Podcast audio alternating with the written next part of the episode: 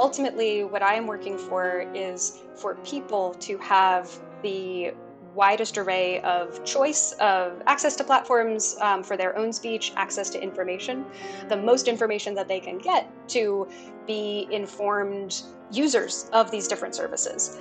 You know, I think obviously content moderation plays a huge role in shaping people's experiences online. We need to hold companies accountable for how for this kind of enormous power that they are using to every day to shape who gets to speak, what information is available, and in fact the positive things that they do to to make access to information possible and to make formation of communities and exchange of ideas online possible. I'm Quinta Jurecic, and this is the Lawfare Podcast, August 27th, 2020. This week on our Arbiters of Truth series on disinformation, Evelyn Douek and I spoke with Emma Llansó, the director of the Free Expression Project at the Center for Democracy and Technology, or CDT. Emma has done a lot of interesting work at CDT, but we wanted to have her on to discuss one issue in particular the Global Internet Forum to Counter Terrorism, or GIFCT. You've probably never heard of this consortium, which houses a shared database of content that platforms use to remove terrorism related material. But Emma makes the case for why it's worth paying attention to, and why she finds it concerning.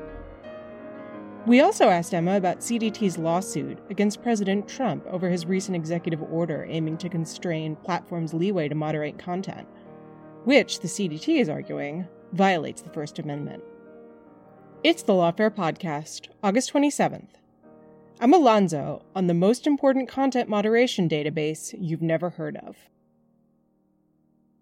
Emma, thank you so much for coming on the podcast today. You've been at the Center for Democracy and Technology, or CDT, for 11 years. So let's start just by you telling us a bit about what the CDT does and what your role is there. Sure, yeah. And thanks so much for having me on the podcast. CDT is an advocacy organization uh, with offices in DC and Brussels that fights for um, human rights and civil liberties in internet law and technology, uh, technology policy here in the US, in the European Union, and around the world. We work on everything from issues of free expression and access to information to uh, commercial data privacy, government surveillance, internet architecture and technical standards, open internet issues like net neutrality, competition law. We really try to cover a whole gamut of technology policy issues, but keeping the clear focus in mind of how does this ultimately impact the rights of individuals in today's societies. Awesome. And you tend to focus on freedom of expression issues, is that right? That's right. I'm the director of CDT's Free Expression Project, um, which is kind of the part of CDT that houses all of our work on people's access to information and ability to use the internet to find a space for their voice and their community.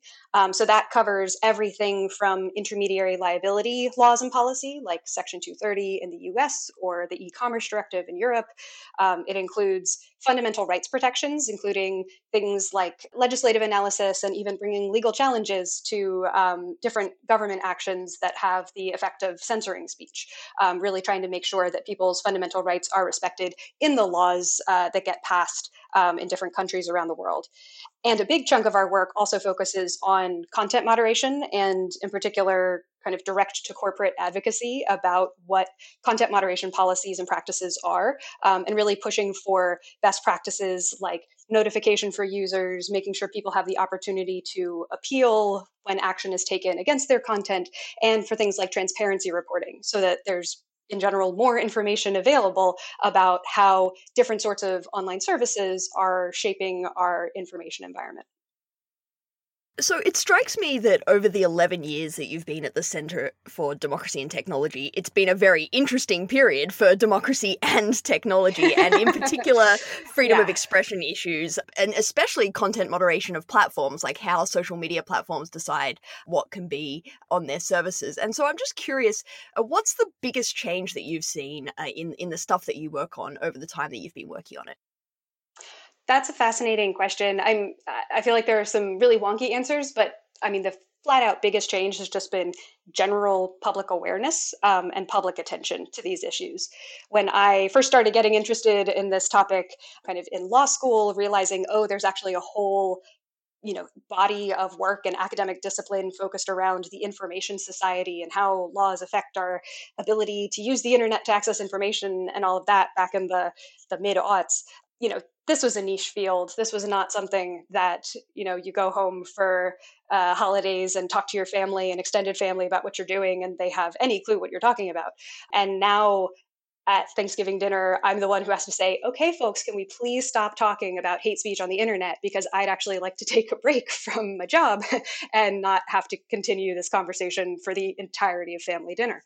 So, so yeah, that's a, a little bit of a, a lighthearted answer to a very serious question. But the, I think the, the level of awareness of people in general about issues like content moderation or the fact that there are both companies and governments making decisions that affect what information you see and how that information shapes you and your opinions and other people and their opinions um, is so much higher now than it was you know 10 11 years ago when i was getting started yeah, that's that's definitely absolutely true. But it's a great segue to one of the reasons, one of the main reasons that we wanted to have you on today, um, which was to talk about something that doesn't get a lot of attention, and that you and I were in a group conversation a couple of weeks ago, um, trying to work out how can we get more people to pay attention to something called the GIFCT or the Global Internet Forum to Counter Terrorism, and it's this thing with like such a boring name. And you know, if I was cynical, I would suggest that it's probably boringly named precisely so that it doesn't attract too much attention but of course I'm I'm not at all cynical. So let's start with the very basics um, for our listeners who aren't familiar, which probably is most of them because it doesn't mm-hmm. get much attention. What is the GIFCT? Right. So the the GIFCT, the Global Internet Forum to Counter Terrorism, started out as an industry-led initiative that is sort of was sort of an launched in summer of 2017 as a, a, demonstration that some of the leading internet companies, specifically Microsoft, Facebook, Google, YouTube, and Twitter, were taking very seriously the issue of terrorist abuse of their services uh, and were working together to try to find ways to combat terrorist abuse of their services, uh, do things like share information, including hashes of content, which we can get into later, you know, share information about content to block, but also do things like knowledge sharing with smaller companies, um, smaller online services who don't have the same resources as those very big companies to try to combat the fact that different terrorist organizations were you know using their services to post propaganda to try to engage in recruitment and to otherwise kind of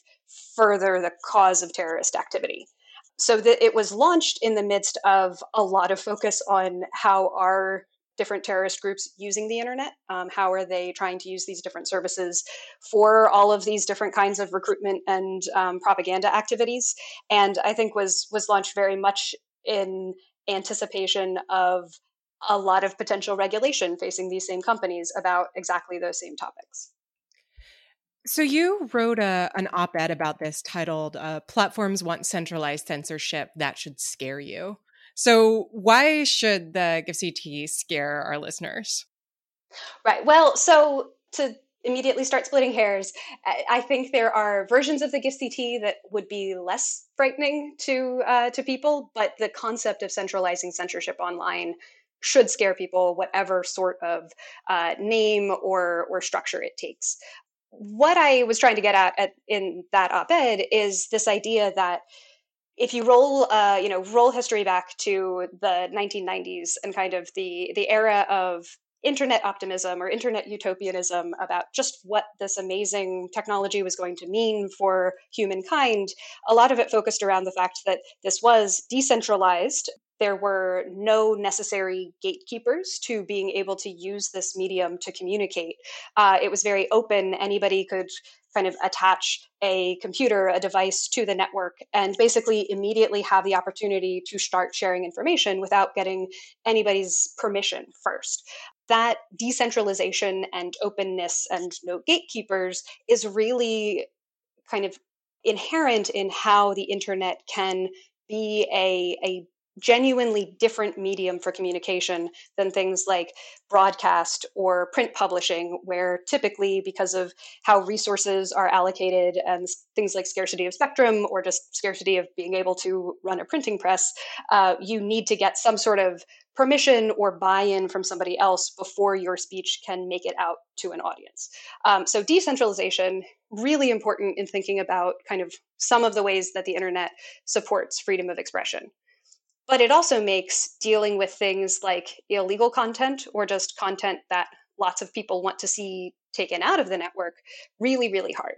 If the system is entirely decentralized, there's no one place to go to say, we found a problem and you, this centralized node, are responsible to fix it.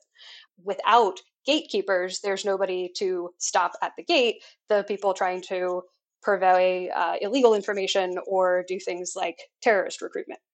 So the trends that we're seeing toward sort of re-centralizing some areas of content governance online, I think is a, a reaction to that, a sense that the technical features of the internet that can make it so um, supportive of diversity of opinions, uh, you know, access to enormous amounts of information, also can make it really hard to control genuinely harmful or illegal information.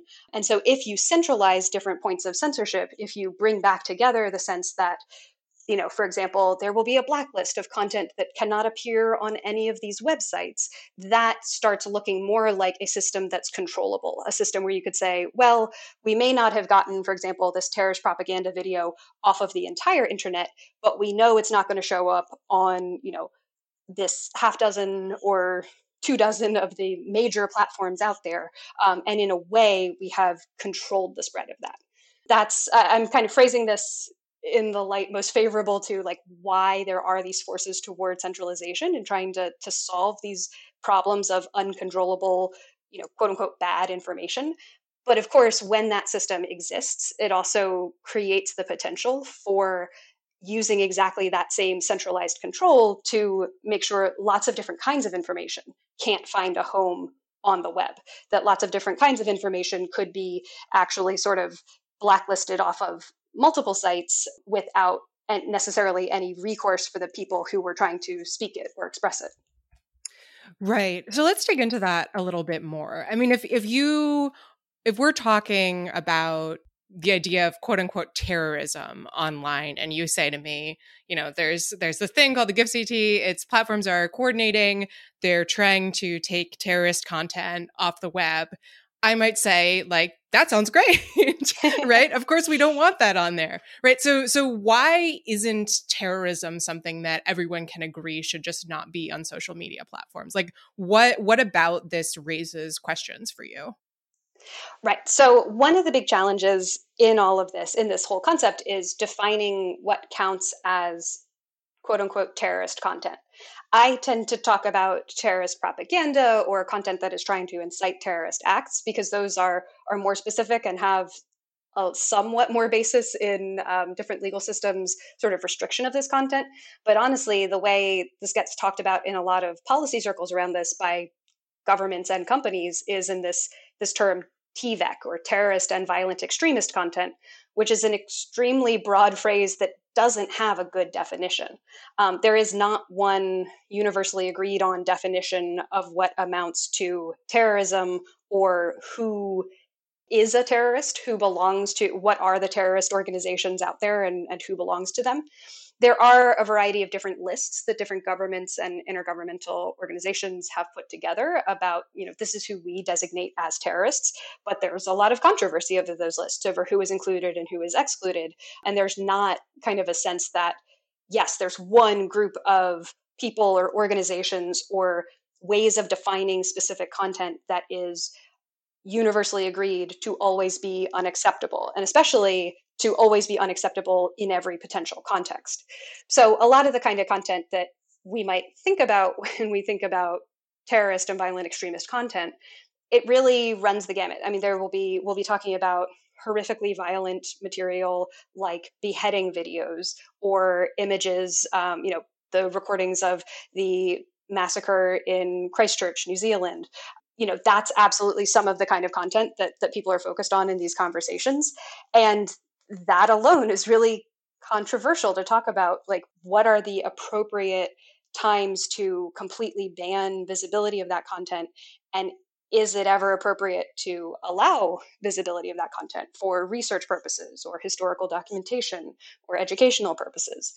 You can move from those kind of very stark and and horrifying examples to things that are even easier to see the kind of the fuzzy barriers and the, the, the borderline nature of the content things like recruitment attempts that are mostly discussions about you know how great life is when you join this terrorist organization. Or for example how people should come and join isis uh, and participate you know in their life and their you know their way of life which yes includes conducting terrorist attacks. There will be things that aren't overt incitement to terrorist activity but are more kind of general exhortations to join in the ideology. And whether or not that should count as terrorist content uh, is a really big question. When we're talking about the GIFCT uh, and the sort of the way that it is centralizing some of this content regulation, it's important to understand, I think, a little bit about hashes. Okay, so let's unpack that for our listeners a bit more then. How exactly does this database work? What is hashing? Sure. So one of the kind of the key features of what the the GIFCT does is basically administer this hash sharing database. The the hash sharing database actually predates the GIFCT by about 6 months, but it was started as this combined effort among again those same four founding companies, Microsoft, Facebook, YouTube and Twitter to share information with each other about material that they had found on their services that they thought represented kind of extreme uh, terrorist content. Various points they kind of described it as the worst of the worst, um, or you know, excessively violent uh, and abhorrent material. The way they were sharing information about this was not to actually share the files directly with each other, the images or the videos, but instead to create a shared database of what are called hashes. Um, you might hear hashes referred to as digital fingerprints or kind of barcodes for for images. When you hash an image, well, there are a couple of ways that you could go about doing it, but it's basically trying to run an algorithmic process on the image to generate a single single value that is associated with that image and that image alone and not any other image.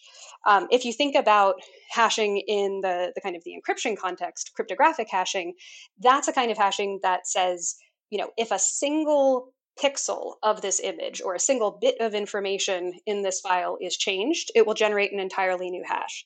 That's not super useful for this content matching kind of system because it, it makes it very easy to circumvent a, a hash matching system if it's easy enough to generate a new hash when you just change a single pixel in the image. The kind of hashing that something like the, the GIFCT database employs um, is a more sophisticated form that puts the image or the video files through a series of sort of transformations, essentially to kind of standardize them. So if you think about it, it could be something like taking an image, resizing it to a specific standardized size, then breaking it up into a grid so that you have a kind of a consistent quadrant let's pretend five by five you know so you have a very standardized way of assessing an image and then doing something like calculating a histogram of the different kind of color values in the pixels uh, in the particular grid square and then from that generating this this fingerprint. Doing those kinds of transformations to the image makes the hash more robust because it is it's essentially a way to sort of filter out some of the non-material variation in the image and get to what is more a an assessment of kind of what is core to the image the shapes involved the light and dark patterns you know the the essential sort of distribution of color and shape in the image that is a way of thinking about what is actually in this image. When you end up with this hash then what you can do is every time someone tries to upload a new file to your service, you run that same hashing algorithm on the new file and see if you generate a matching hash. If you do, you think, okay, I, I probably have something that matches an image I've already seen. And in this case, it's an image that I probably want to block. So that's super useful and detailed. Um, let's make it really concrete then uh, for our listeners. You mentioned earlier the the Christchurch massacre uh, video where a gunman in New Zealand broadcast his shootings at two mosques as he murdered 51 people. And that was sort of a, a big moment for the GIFCT. A bunch of governments and companies came together afterwards to issue something called the Christchurch Call to, to come together and try and stop the viral spread of something like that happening again. And that's sort of, I guess, the, the quintessential use case for something like the GIF CT and hashing because in the aftermath of that massacre, there were lots of bad actors working together to try and get more copies of the video uploaded by making these slight alterations, like you were saying, to avoid the, the direct matches. And that's obviously like quite a difficult technical problem and something that involves quite a lot of resources. And I guess the idea, the argument, uh, to cast this in the best light again, um, is that, you know, we have these mega platforms that have all of these resources and this technology, and it's good for them to share it with smaller platforms that basically wouldn't be able to combat that kind of uh, adversarial activity without their help.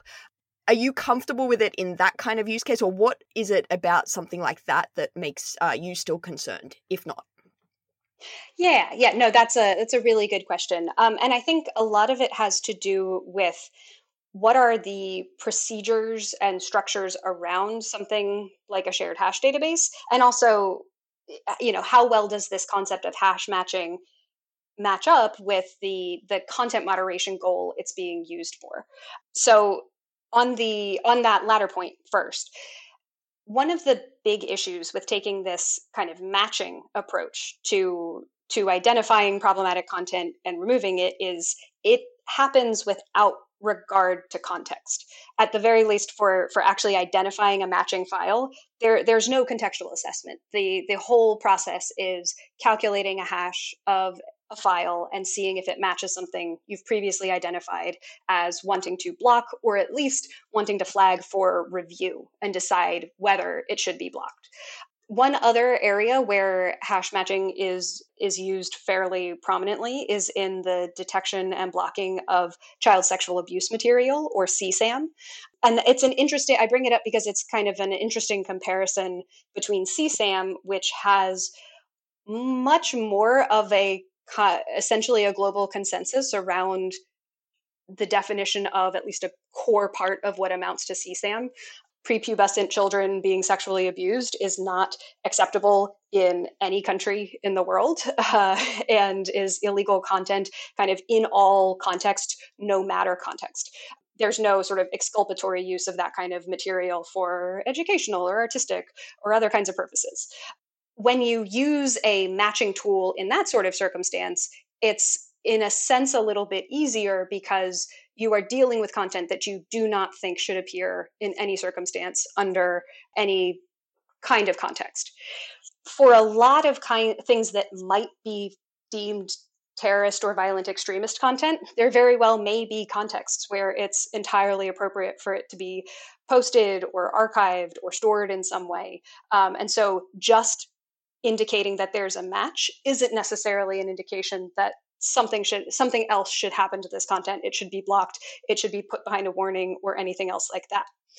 That gets us into what are the procedures around using a hash database like this? Are there safeguards to account for the fact that you know in some emergency circumstances like around the the shootings in christchurch you know a many companies were making the decisions, many news organizations were making the decisions. We don't want to show any bit of this content whatsoever. We want to block it. Not all news organizations. There were some that that did post the video, and that caused its own kind of set of discussions and controversies.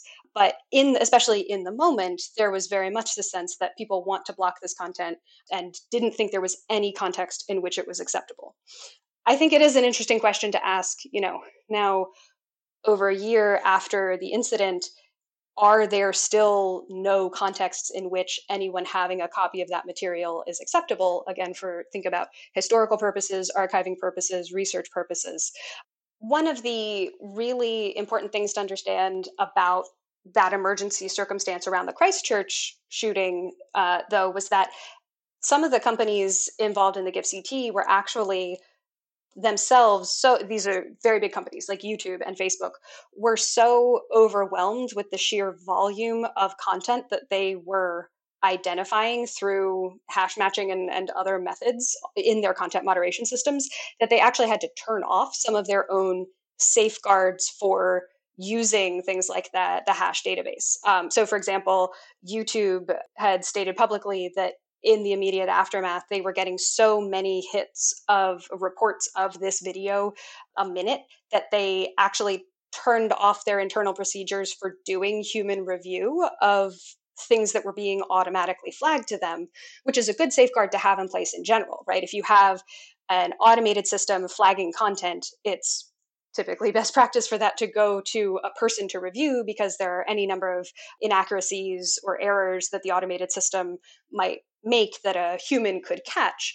But YouTube, you know, big, rich YouTube with lots of resources and lots of technical sophistication was so overwhelmed in the moment that they had to turn off that safeguard just kind of do an automated response to flags of this video um, because they're they simply didn't have the capacity and couldn't keep up with the kind of ever growing queue of things to review by running it through their human moderators as well. Um, so that's you know that's something when we think about kind of how this technology can be used there are going to be circumstances where it seems like it makes a lot of sense to use it, but there are also going to be circumstances, sometimes the very same ones, that show either the real limits of the technology or the ways that it can totally swamp whatever safeguards that you might think about putting in place. So, do we actually know what those safeguards are? Like, do we know precisely how the database works? If, for example, if YouTube uploads a particular hash to the database, does that automatically take that, if that gets uploaded to any other platform, down across all of the member companies, or is there some sort of safeguard in place? Yeah, so no, it does not, although there's maybe a question about that too. But the, the stated policy for GIFCT um, and for companies who participate in the hash sharing is that every company continues to apply their own terms of service to the content that they host. Um, so they can use the hash database to help flag material to review, but that material then should be assessed under each company's own policy to see if it accords with their own assessment of what is inappropriate terrorist content on their services.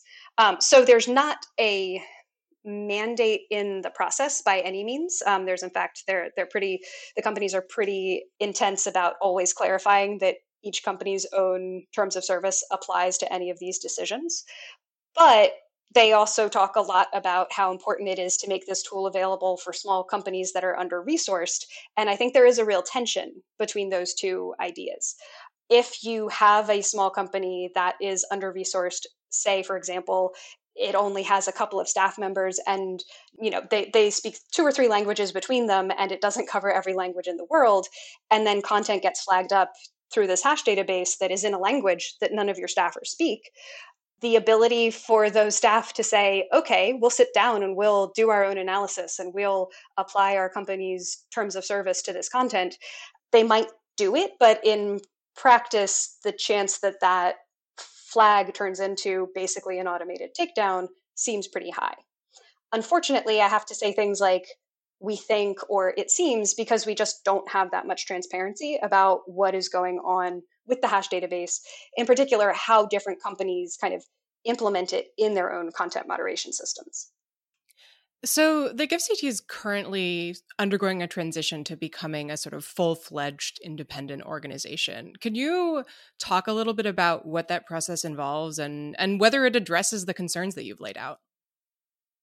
Sure. Yeah. So as I'd said earlier, GIFCT sort of started as this, you know, industry led initiative. It wasn't exactly clear what it, it, wasn't an independent organization, but it was sort of an umbrella under which they were doing work coordinating with each other and then with a kind of slowly growing group of other technology companies that were also facing different issues around terrorist abuse of their services. They, uh, after the, as Evelyn was mentioning, after the shootings in Christchurch, um, there was a lot of scrutiny on these companies and the GIFCT. there was a lot of pressure, including through the Christchurch call process um, led by the New Zealand government, to make the GIFCT kind of quote unquote mean more, um, to do more and to be more of a formal entity.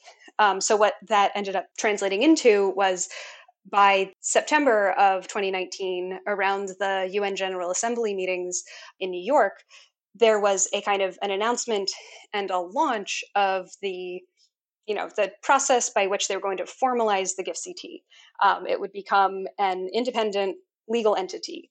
Uh, I think it's incorporated as a nonprofit, I believe, in the state of Delaware, and it was going to have uh, both an operating board made up of the kind of the core member companies and some of the other company members of GIFCT, and also an independent advisory committee that was going to be populated by both government and some civil society or academia or kind of non-governmental and non-company representatives.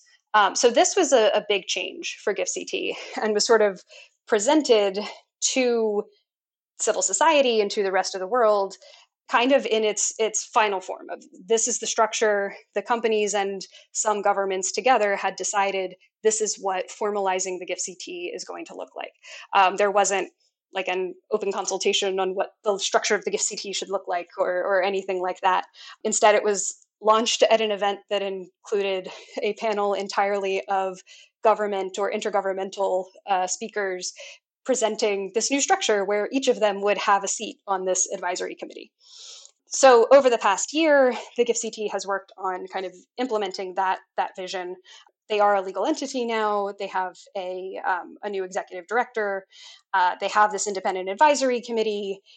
There's still not a ton of transparency about what's going on with the initiative.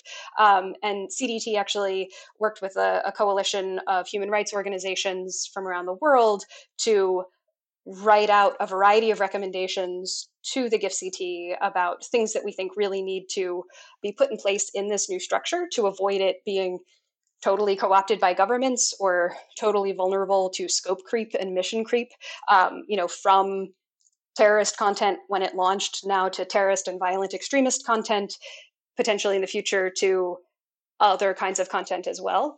Um, you know i think there's still a lot of questions and, on my part, concerns about what this organization is going to turn into. And unfortunately, not a ton that has been put in place yet to really meaningfully push back against all of those those forces and pressures on GIFCT to continue sort of expanding its scope and operation.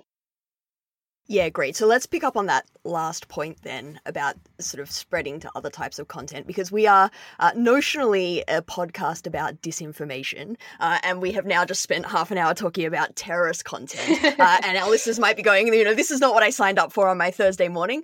I I think it's important to underline, like I've I've talked about this. I think it's one of the most important things to watch for the future of online speech governance. This process that it's undergoing at the moment, uh, and trying to get this transition uh, to an independent organization right for exactly that reason. You mentioned how this kind of technology spread originally from child sexual abuse material, um, which is sort of a much more uh, confined uh, area of content to now this broader terrorist content to then like glorification of terrorism. And I sort of have observed or um, think that there's sort of pushes to spread it even further to things like disinformation. And we have spoken a lot in this podcast about, you know, if terrorist content is hard to define, disinformation is really hard to define. Do you agree that there's sort of that pressure and and sort of people looking towards that to, to sort of think about spreading it further? And um, you know, what would you think about that kind of model in in the area of disinformation?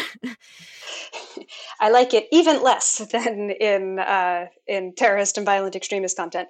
Um, no, yeah, I think there. I think there is something of that pressure. Although right now, you know, as you were mentioning earlier, Evelyn, this is flying somewhat under the radar for the kind of much bigger conversations about content moderation and content regulation. I do remember though in, you know, in April of this year as everyone was sort of adjusting to working from home and being in various amounts of lockdown and quarantine and and everyone was talking about covid all the time um, definitely hearing ideas floated by at least a couple policymakers about well don't we need some sort of you know shared database of covid misinformation at least? Can't we all agree that needs to get locked down suppressed you know cleared off of all of these different platforms because it's such an obvious public health risk you know, I think the risks of centralized censorship or centralized decision making about what content is allowed to appear on major services is really risky in the terrorist context and even more so when we're talking about disinformation and maybe even more so when we're talking about confusing information about a novel virus that is continuing to be studied and and learned about over the course of weeks and months. Um, actually pinning down what counts as something that is so, in the disinformation context, like so inaccurate or so kind of intentionally mischaracterized that it should not appear anywhere or that every site should treat that information the same. I think it, at the very least it would be an extremely small category of content that could possibly merit that treatment and likely you would end up with many many many more questions and concerns and call them mistakes or call them overbroad application of that kind of tool than you would actually really useful contribution to content moderation so, we want to take a, a, little bit of a turn here and address a, a different source of disinformation, one might say, um, that would, namely the president. Uh, so, CDT um, is suing Trump over the executive order he issued in May.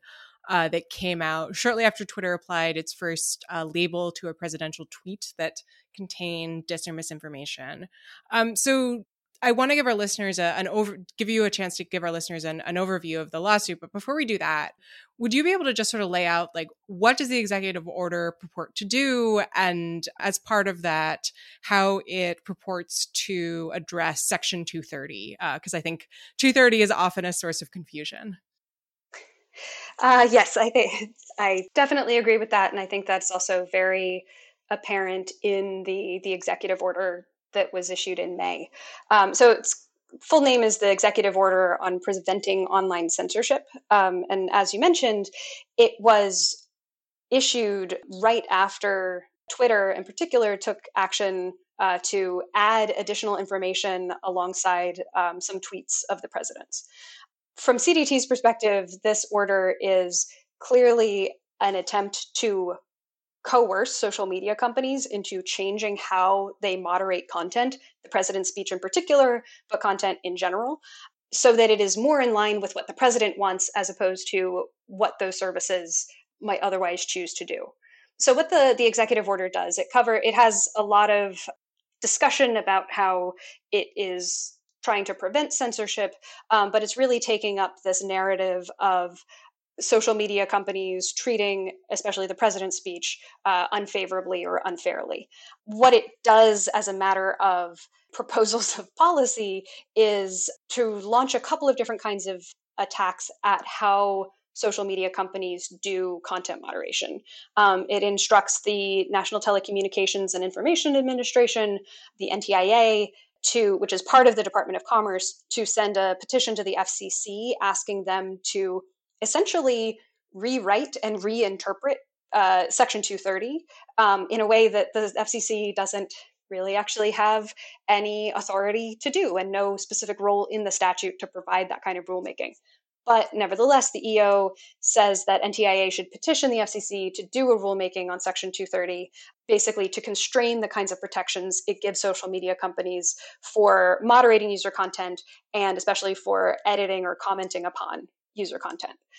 It also looks to, uh, it requires federal agencies to um, do an assessment of the advertising budgets that they spend on different kinds of social media services, uh, and to do that in the context of assessing sort of the, the fairness or equity of those companies' content moderation policies.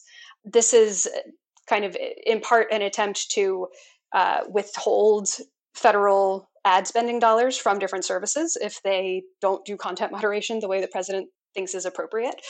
The executive order also instructs the attorney general to work with state attorneys general to look at what kind of prosecutions state attorneys general could bring against social media companies.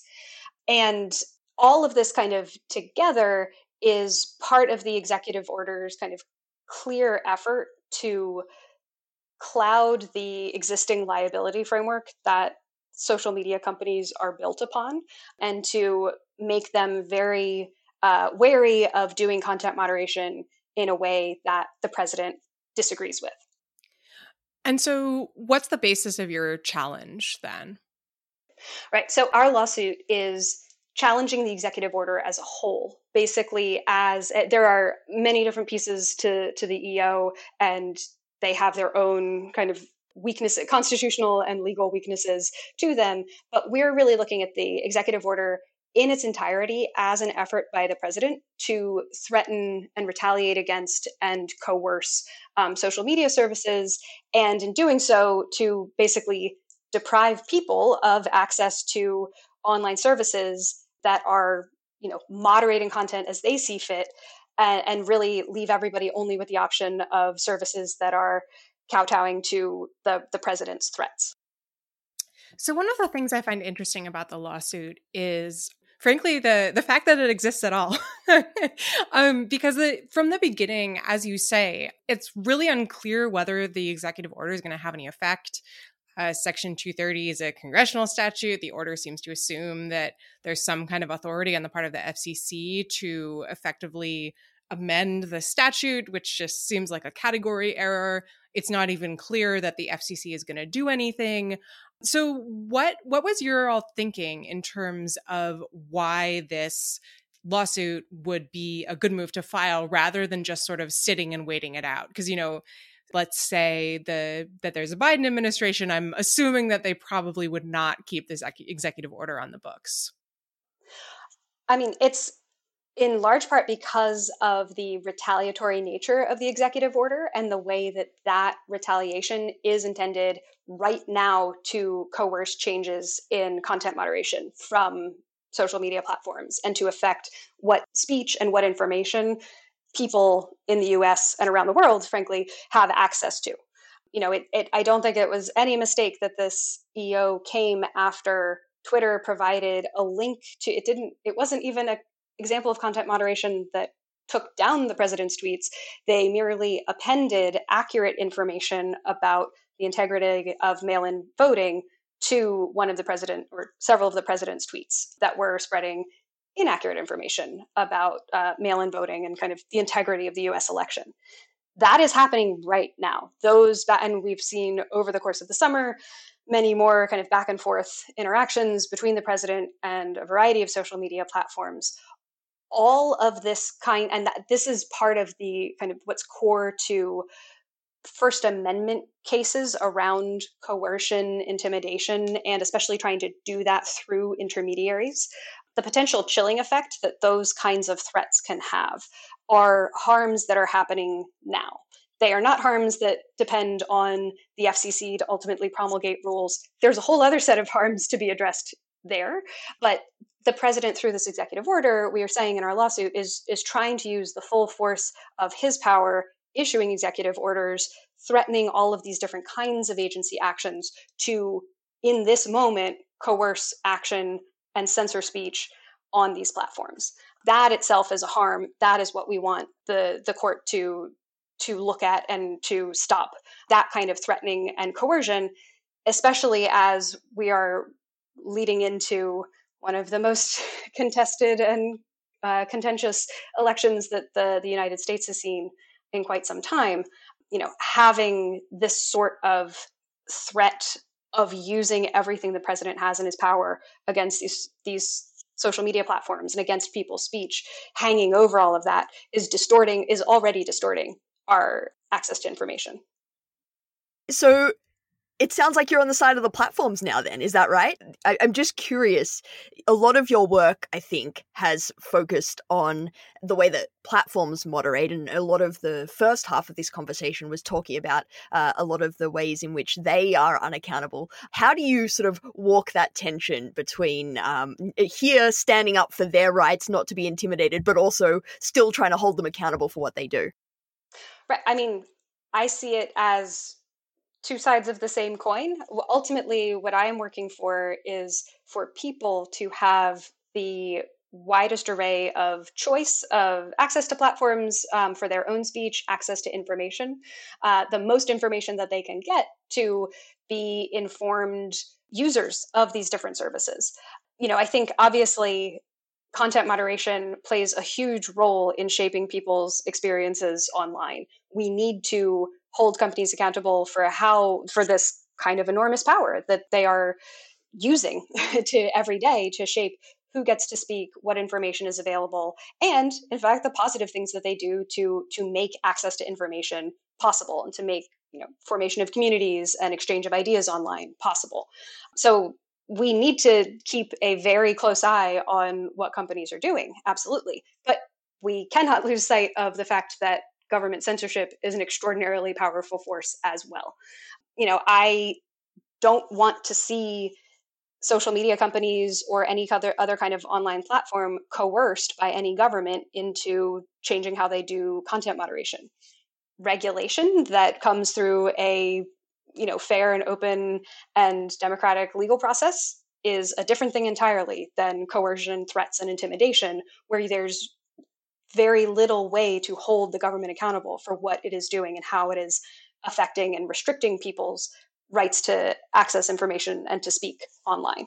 You know so so i don't see that much of a, a difference between them um, because the the work that we do fighting to keep government censorship in check you know might be beneficial to social media companies but it's not on their behalf in any way so one other thing that I'm curious about to go back to sort of the arc of your time in the role that you've you've had is you know you talked a lot uh, you talked at the beginning about how there's a lot more public uh, awareness about these issues now. And I think uh, we've also sort of teased out how we had this uh, idealistic notion at the beginning of the internet and platform era of like decentralization and information wants to be free. And there's sort of been a turn against that and a, and a call for sort of more gatekeeping and removal of harmful content. And I'm wondering whether, as a civil society organization working on freedom of expression, uh, how you have found yourself positioned as opposed to or a, a, with public opinion over the course of the past sort of decade. Have you noticed a, a marked shift in sort of what people want from the internet over that time? Yeah, no, that is, that is a great question. I mean, to me, it's I, I feel like there have been, you know, it's it's almost punctuated equilibrium. You know, there have been different phases along in the past 10 years or 20 years of technology policy where sort of there was a, a, big expansion in just how many people were paying attention to these kinds of issues. You know i can think about in the internet governance space there was a, a lot of focus all, all of a sudden on the itu in 2012 and what was going to happen with kind of global governments potentially regulating the internet. And that seemed to from my you know again from my limited view expand a lot of who was paying attention to these issues. We had, um, you know, various copyright fights over the years, including SOPA PIPA, that really sort of got a, a much bigger contingent of internet users focused on what is Congress doing um, or potentially doing to the internet. There was in the terrorist content area. I personally noticed a lot a change in the public policy discussions around this after the Charlie Hebdo shootings in France. That was a point at which the European Union to me seem to take a much bigger focus and make that kind of connection between what things that are happening online are having really serious real world impacts that governments look at and want to address. And then of course in the US the maybe the US was a little bit late to the game but in 2016 the presidential election seemed to be another moment where a lot of people in this country were like wait a minute hold up. I feel like I don't know what's going on in my country anymore. And I think the internet had a lot to do with that. There's a lot to unpack in that process of people maybe coming to some sudden realization and how how much they have seen things developing over time, how far back trends of polarization in this country go, you know, to well before the internet and all of that. But it certainly changed the public conversation. And especially then when the Cambridge Analytica whole saga was unfolding, brought a new attention to data protection and data usage. So for me, especially over the past couple of years, it seemed to be a kind of exponential increase of amount of attention, amount of focus, and then for all of the different political factors that are driving the techlash, um, you know, complicated things much beyond issues of privacy and free expression online. There's a ton of scrutiny now, right? So, so I think there's probably a difference among people in general about how much they think about the internet and think about their own use of the internet and how it's affecting them and what they want out of it. But then there's also, I think, a different, a very different role that the internet and tech companies are playing in geopolitics including in how governments are interacting with each other um, and, and sort of what tech and tech policy is serving as a kind of a basis for other kinds of political maneuverings or discussions, you know, amongst different countries and, and different world powers. But on the the question about like kind of what people want from the internet, it's also been something I've been fascinated as, you know, someone from the US with a US law school education to see again from my perspective what has been a development among people in the US of actually a much more kind of at least in some some categories a much more European way of thinking about free expression than you necessarily find in First Amendment doctrine. So I'm sure you don't have to go into too much detail for listeners of this podcast, but right, the, the First Amendment puts a very high bar to government uh, regulation of speech. It's kind of a, a negative rights, Congress shall make no law sort of approach to protecting free speech, doesn't do a lot in the area of positive obligation of government to create the opportunities for free expression. And it means things like the United States doesn't have, in general, laws against hate speech because they are seen as incompatible with the First Amendment. But you talk to a lot of people in the United States today about what they want out of social media, and they absolutely want social media to be regulating hate speech. They absolutely want kind of the spaces where they are doing a lot of their expressive activity to have much more of that kind of i'm saying european but it's sort of a international human rights kind of approach of thinking of creating an enabling environment. I don't just want you know a set of extreme kinds of speech that are disallowed. I actually want things to be done to this space to make it more possible for me to participate whether that's addressing hate speech or addressing harassment.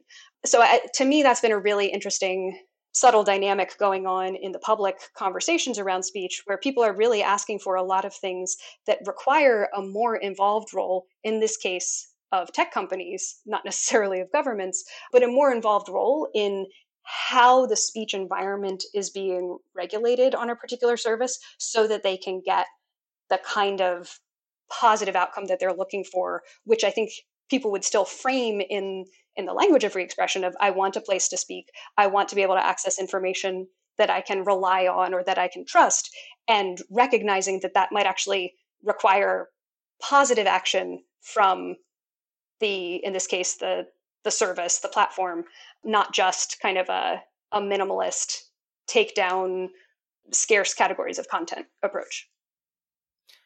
All right. We're gonna have to leave it there. Emma thank you so much for joining us Oh, thanks so much for having me. You've been listening to The Arbiters of Truth, the Lawfare Podcast's mini-series on disinformation. You can find past episodes in the Lawfare Podcast feed, and we'll be back for another episode next Thursday. The Lawfare Podcast is produced in cooperation with the Brookings Institution. Our music is performed by Sophia Yan. Our audio engineer is Zachary Frank, and our producer is Jen Patja Howell. Please rate and review the Lawfare podcast in whatever app you use, and thanks for listening.